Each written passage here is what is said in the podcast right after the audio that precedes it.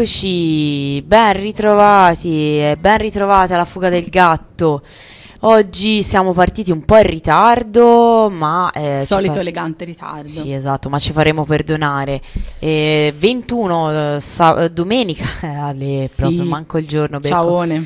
Domenica 21 gennaio 2018, fuga del gatto che uh, beh, sicuramente essendovi, essendo dei grandi nostri fan, immagino che vi sarete accorti eh, l'altra settimana abbiamo sì. saltato, ma abbiamo una buona scusa perché eravamo in viaggio premio, in vacanza premio, Davvero? i punti perché comunque uno accumula i punti e um, vacanza premio dai nostri amici di Radio Onda Rossa che approfitterei subito per salutare e per ringraziare. E, um, eh sì, poi siamo andati a vedere le chiese barocche. Sì, ci hanno fatto fare un sacco di bei giri perché ovviamente noi facciamo cose pallose anche in vacanza, cioè certo. le persone vanno in vacanza a divertirsi, noi andiamo ovviamente a guardare eh, gli organi del 600. Certo, eh, ognuno ha le sue perversioni, ma in realtà siamo andati a una bellissima iniziativa che c'è stato sabato scorso, ormai è già successa, però um, una, bellissima, una bellissima iniziativa al nuovo Cinema Palazzo di sì. Roma sì.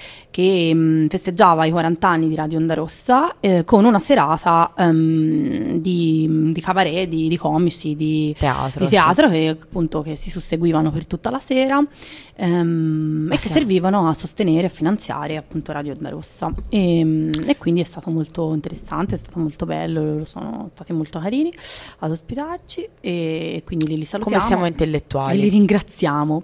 Per cui no, que- questa è la nostra e così è la nostra scusa sì. per non esserci stati l'altro e, e, siete fortunati che non vi potete beccare le diapositive. Ah, sì, certo, ovvio. Ah, cioè, eh, siamo in radio. È la quindi... vostra unica fortuna. Sì, eh, la fuga del gatto in fuga. a San Luigi dei Francesi. fuga del gatto davanti alla fontana di Quattro Fiumi.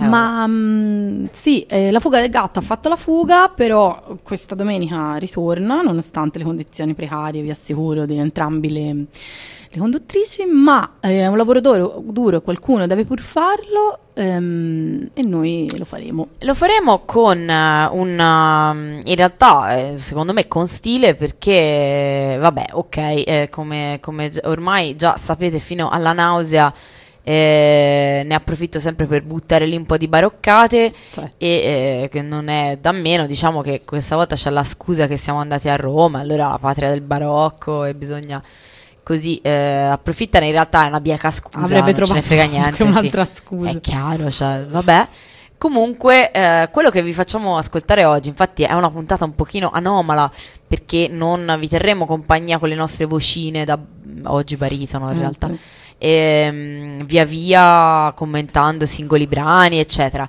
Questa volta andrà un po' diversamente perché vi, vi parliamo e vi introduciamo un concerto intero Ehm, in particolare questo concerto si chiama Icon du, de, du 600 in uno strano mix tra francese e italiano, voluto assolutamente. Eh, non perché non sappiamo leggere il numero 600 per, in francese. Carità. Io non lo so fare. E un concerto che poi è diventato anche un, un DVD e, un, e, quindi anche una raccolta di, de, de, dei pezzi in digitale, insomma lo potete trovare in realtà lo potete trovare eh, nell'internet comodamente, ma altrimenti se siete dei legalisti o, o feticisti dei dischi lo potete comprare a cura dell'arpeggiata, l'arpeggiata poi ne parleremo, è un, un uh, ensemble um, fondato, è spagnolo, fondato nel 2000, insomma poi ne parleremo un pochino meglio. Comunque ha, l'arpeggiato ha curato questo concerto Icone del 600 del 2008 Esatto. che sostanzialmente raccoglie una serie di ehm, compositori italiani del 600, sia qui prende in esame composizioni sia eh, strumentali sia anche cantate e ehm, lo, lo vedremo insomma nel, tra i cantanti c'è eh, poi senza avere solo lui Philippe Jaruski controtenore di cui vi ho già, con cui vi ho già ammorbato a sufficienza e, ehm, allora, vi leggo innanzitutto la lista dei brani che stiamo per andare ad ascoltare. Vi renderete conto subito che eh, la maggior parte sono pressoché sconosciuti, o meglio, non sono veramente sconosciuti. Conosciuti ai più, diciamo. Eh, Insomma, sì. Che uno è proprio... Eh, Beh, noi qui alla Fuga del Gatto ci lamentiamo spesso del fatto che eh, purtroppo la musica classica eh, spesso ruota intorno ai qua- quattro nomi Mm. e quattro composizioni, almeno insomma, ovviamente non- non- per, Per carità per no- più, non certo. generalizziamo, però spesso purtroppo è così, soprattutto in Italia. Questa è una mm, interessante com- mm, opera di invece riscoperta di alcuni grandissimi del barocco e del Seicento italiano. Si concentra solo sul Seicento italiano, appunto, perché eh, insomma, di fatto ci sono dei nomi che al tempo erano importantissimi e lo sono stati per secoli e che poi oggi sono ormai abbastanza buttati lì in un angolo, ma insomma meritano di essere riscoperti assolutamente. Sì, è un po' un modo anche appunto per allargare, per uscire un po' sempre dai soliti nomi noti e, e fare una panoramica un po' su quelli che magari appunto ehm, come, come autori, come, come virtuosi di certi strumenti, piuttosto che come compositori specifici di un periodo, non sono molto conosciuti da, eh, da chi magari conosce la musica classica un po' per sommi capi.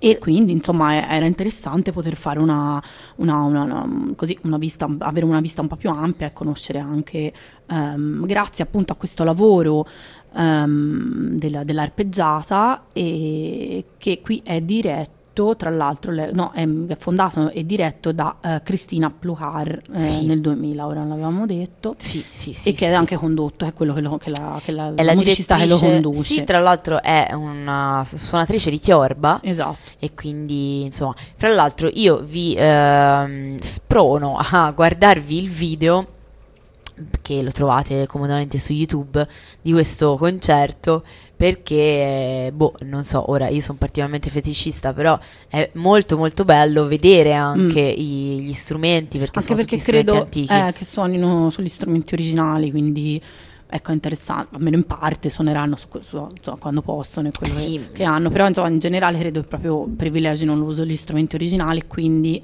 ancora di più da, insomma, la, la resa è interessante perché è proprio qu- quella che dovrebbe essere, do- insomma, teoricamente qua- molto più vicina a quella che doveva essere nella scrittura, insomma.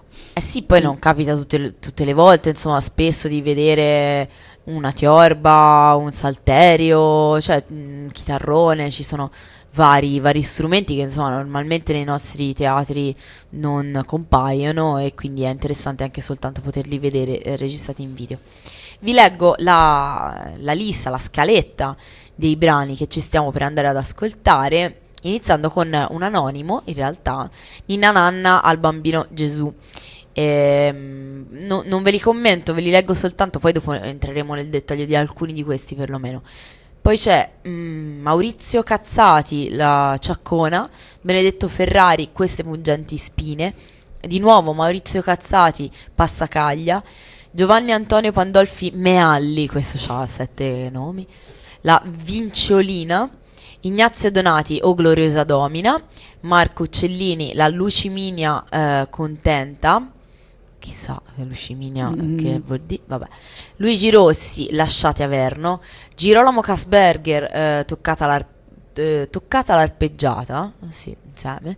Giovanni Felice Sanchez, eh, Stabat Mater Dolorosa, Antonio Ber- mm, Bertali, Bertali, chissà, Giacco- eh, Ciaccona, Claudio Monteverdi, Laudate Dominum, un altro anonimo, Ciaccona di Paradiso et dell'Inferno, di nuovo Monteverdi, Oimè Chiocado, Domenico Mariamelli, Dispiegate Guancia Amate e eh, per finire ancora una volta Claudio Monteverdi con Sì dolce è il tormento.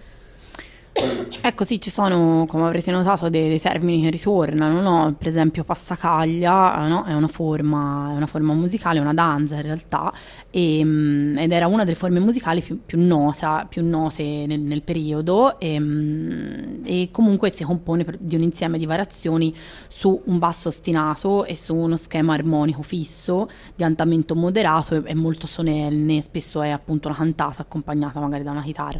Per esempio, ecco, eh, in molti di questi pezzi sono passacagli, appunto, che, che sono delle, de, delle, forme musicali, come la ciaccona, che è un po' più nota magari della passacaglia, perché molti musicisti, molti, molti autori, insomma, hanno, hanno scritto eh, la sciaccona, sciaccona uguale, era una danza ehm, appunto del XVII secolo e comunque una composizione strumentale, eh, vi leggo, o vocale, ehm, ispirata a, appunto alla, alla, danza stessa e composta su variazioni anche questa di un basso ostinato. E, e quindi comunque ecco, per dirvi che eh, questi termini che ritornano sono appunto riferiti a delle forme musicali, poi ogni autore chiaramente interpreta a suo modo. Sì, tra l'altro eh, lo sentirete, il, sono tutte eh, musiche piuttosto sostenute, eh, appunto si, si, sente, si percepisce bene l'intento di far ballare banalmente, perché eh, molti di questi musicisti, mh, mm, probabilmente tutti, erano dei musicisti di corte mm. poi o comunque dei signori, eh, se non di corte. Ancora, erano... nel 600 ancora era, insomma, era, in uso questo, ovviamente è cambiato molto dopo, però in generale eh, la corte non solo aveva il maestro, il, il Kapellmeister, appunto il, il, maestro, le corti più, più grandi, quelle più, ovviamente, però solitamente comunque aveva una, una uh, un bacino di, di, strumenti, di strumentisti che servivano anche solo a intrattenere, non eh solo sì. il concerto e magari veniva l'autore e faceva il concerto, no? ma proprio in generale, eh, soprattutto nel Seicento, appunto, non a caso i pezzi sono tutte danze, appunto la passacaglia, la sciaccona, perché i, musicisti di corte del Seicento se, eh, eh, servivano proprio a, cre- a creare questo, uh, questo, questa orchestra privata che poi faceva divertire la corte chiaramente ovviamente no, dipendeva dai momenti, l'organico era più o meno grande, dipendeva un po' da, dalle corti, da, da, dall'occasione, eccetera. Sì, dai vari signori che, Però che in generale. Esatto, era così. Chiaramente a Versailles c'era l'orchestra di, di, un, di un botte di elementi, in una corte più piccola, o a Vienna c'era poi ehm, la, insomma appunto, dei Barberini esatto il, il Kapellmeister magari più famoso l'autore era più famoso però in generale insomma eh, era proprio particolarmente nel 600 o magari una volta veniva il, il, virtuoso famoso Farinelli alla corte a cantare però chiaramente aveva bisogno de, uh, de, de, del, del, gruppo e facesse il concerto no? era proprio così. Per cui l'organico un po' di base rimaneva musicisti stipendiati dalla corte. Sì tra l'altro un'altra cosa piuttosto interessante è il fatto che eh, beh, poi è interessante, ma è anche ovvia in realtà.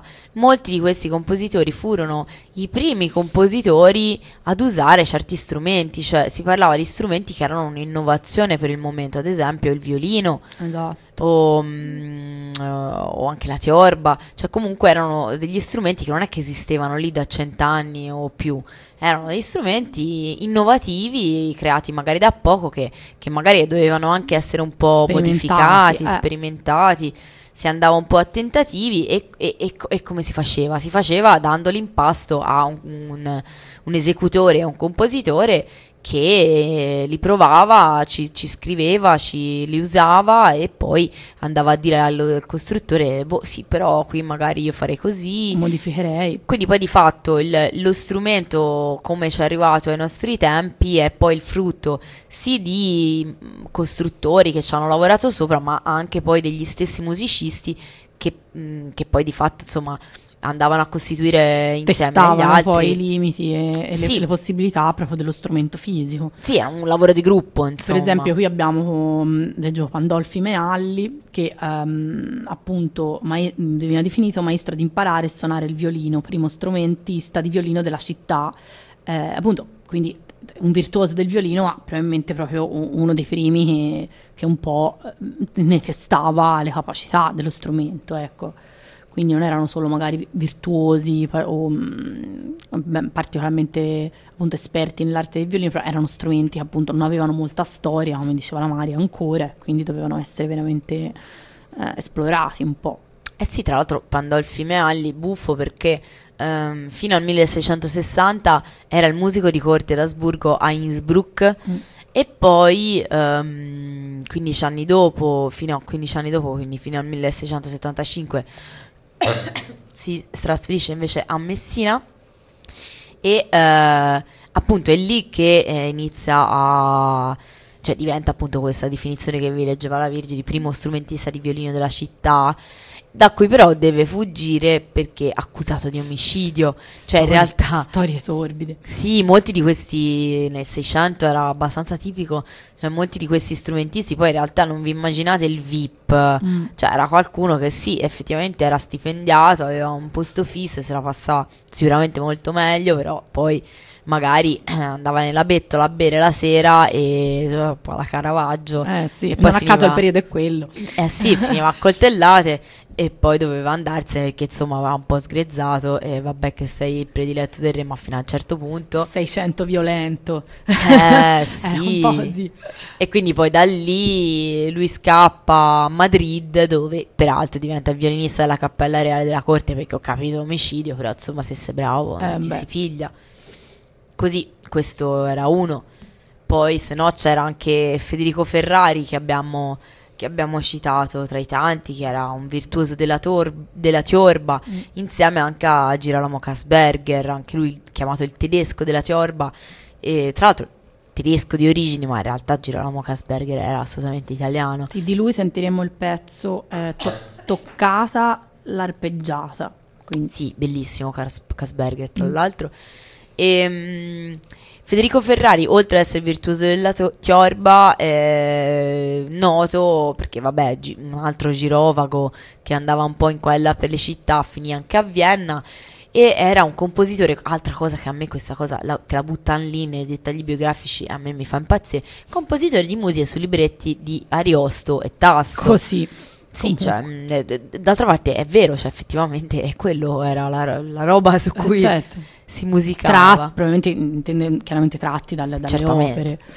E sì, già, poi ce ne abbiamo altri. Ora, vabbè, eh, chiaramente su Monteverdi non, non ci ritorniamo, ma lui è l'unico, l'unico un po' più famoso della lista, insomma, eh, di cui abbiamo parlato spesso e riparleremo.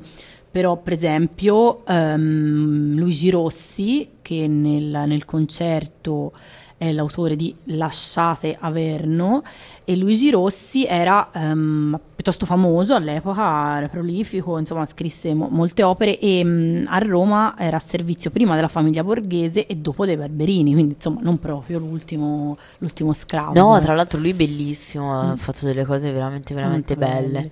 E, mm, poi per esempio ehm, abbiamo questo Marco Uccellini che lui era proprio un virtuoso eh, della tecnica, eh, qui dicono appunto eh, la tecnica della ma- per la mano sinistra era molto sviluppata e in alcune due eh, sue sonate c'è proprio un ampliamento dell'estensione del violino verso un registro più acuto grazie proprio a questa sua capacità. Quindi per esempio in questo caso, come diceva prima la Mari, la, la- la bravura del musicista eh, permette allo strumento di essere modificato e di raggiungere dei registri che prima non aveva.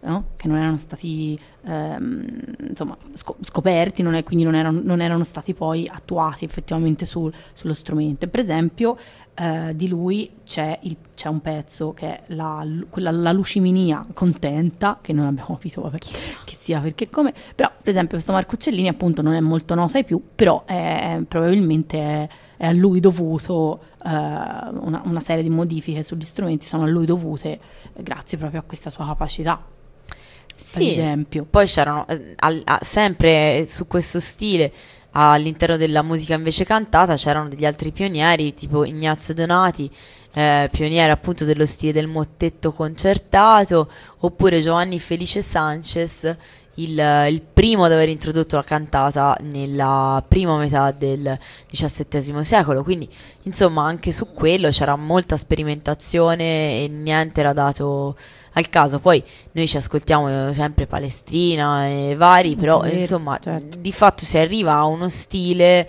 attraverso anche eh, molti cosiddetti minori.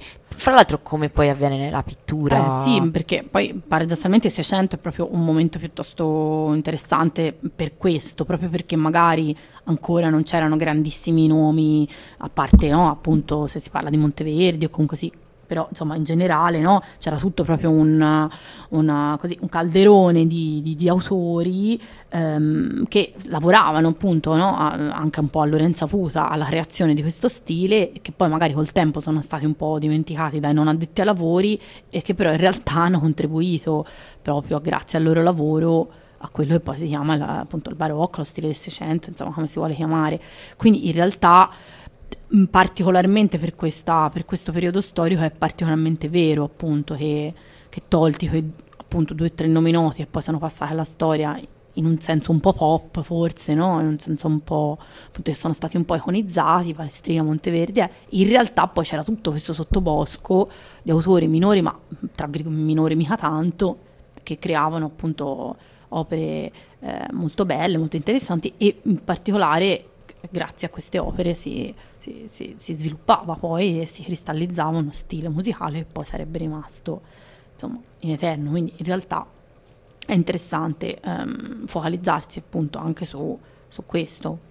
Sì, uh, l'ultima cosa che, uh, non, che, ci siamo segnati e non vi ho detto è che, eh, cioè, così, giusto per, che Giovanni Antonio Pandolfi Mealli, Fumagalli Carulli, cioè, veramente sembra una signora Com'era quella di Fantozzi, la eh, Serbelloni Mazzanti viene dal mare? Ah, sì. Più o meno era stato il marito. Siamo stati lì. No, che era quello poi che si diceva prima dell'omicidio, no? Che poi scappa, bla bla bla, virtuoso del violino, eccetera, eccetera. No, ci tenevo a sottolineare che è nato a Montepulciano. Eh, vedi, infatti. Eh, no, sì, perché è così, lo volevo dire, anche buttarla lì a, a Prog 75, lui sa, capirà.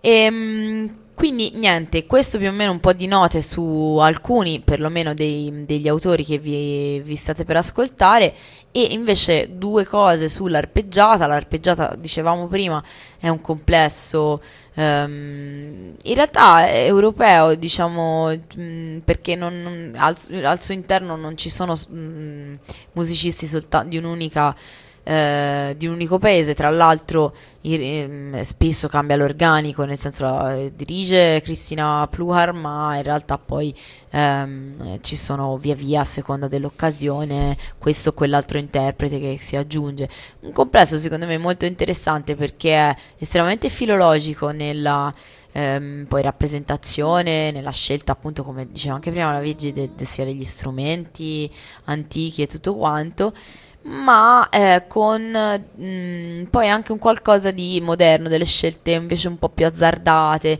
dei divertissement, dei mm, cogliere, diciamo, eh, attualizzare anche lo spirito che era dell'epoca e, e provare a eh, riportarlo nei giorni nostri, per cui molto spesso ci sono degli elementi un po' ironici, buffi, leggeri, che però facevano es- eh, estremamente parte delle mh, esecuzioni anche del tempo, per cui non, non si può ehm, probabilmente suonare una passacaglia del 600 in modo completamente ingessato certo. e così come se si fosse in un museo. Può essere una buona interpretazione quella invece di cercare di cogliere lo spirito anche giocoso Nel che c'era. Nel contesto storico, quindi di non, eh, di, non, sì. di non, estrarlo dal contesto storico. Sì, tra l'altro. Create, ora, io si va anche oltre, cioè, e su questo veramente qui, eh, mi perdonerete, c'è de- dei divertissement veramente da nerd della musica antica, bellissimi, eh, che penso facciano ridere solo me, eh, tipo, non lo so, Jaruski che a un certo punto in, mm, dialoga con Jaruski, il controtenore che eh, dialoga in maniera improvvisata con poi improvvisata assolutamente, ma figuriamoci, non è vero, era Finto. assolutamente concertato, però così ehm, con il suonatore di obo e, e non mi ricordo se di flauto, un altro di flauto che si improvvisano cantanti e si mettono un po' a eh, appunto discutere con lui Scherzoni. cantando, sì, e si mettono tutti e inforcano tutti gli occhiali da sole,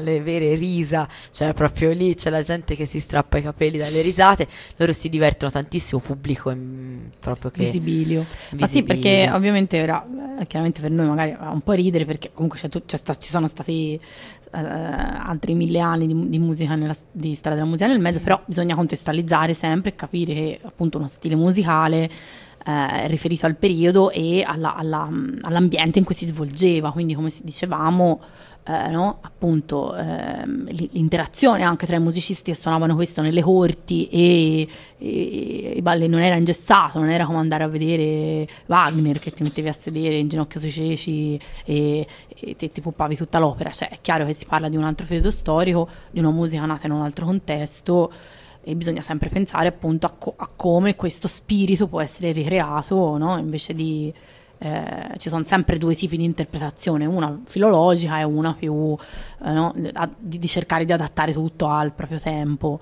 Forse quella filologica è, un po' più interessante perché chiaramente fa capire che se questi suonavano in mezzo a t- 300 damerini imbellettati e ballavano e bevevano e che si usavano, è chiaro che non saranno stati ingessati come l'orchestra di Wagner nella, nel- nel- nella fossa dei, dei leoni. Eh, Anche perché quando è si cerca di normale. forzare a riadattarlo al nostro tempo, in realtà si sta forzando una- un riadattamento all'Ottocento poi spesso. Eh sì, cioè non al nostro perché alla vero fine la musica tempo. sia bene o male, viene considerata che si ferma lì, anche se non è vero, ovviamente l'abbiamo visto, però sì, in realtà sì, appunto. Mm.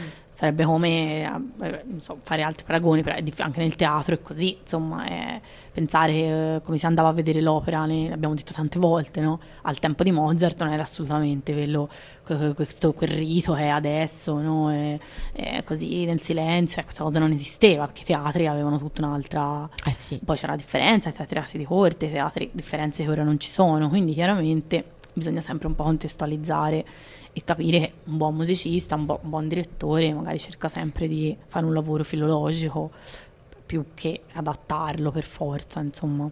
E che forse è più interessante. Ma sì, Particolarmente con lo spirito del Seicento, che era uno spirito proprio così, molto di- divertito, molto autoironico, Eh sì, di che, nulla, che nulla toglieva poi alla bellezza, però che spesso, che insomma, raramente era inge- ingessato e, e così, ecco, e, e tristo.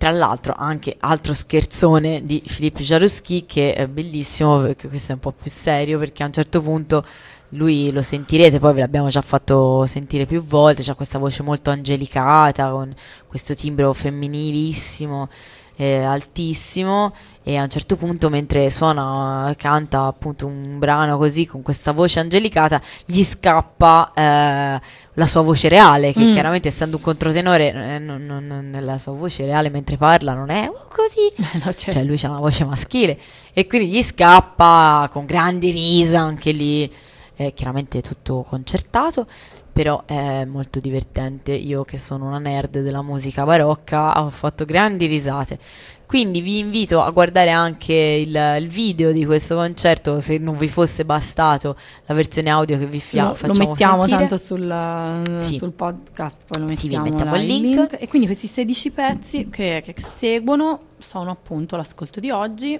Sì, Eh, circa un'ora e un quarto di, di concerto secco, bam, così, e Capo con cui collo. vi riprenderete e poi sarete pronti per la scena.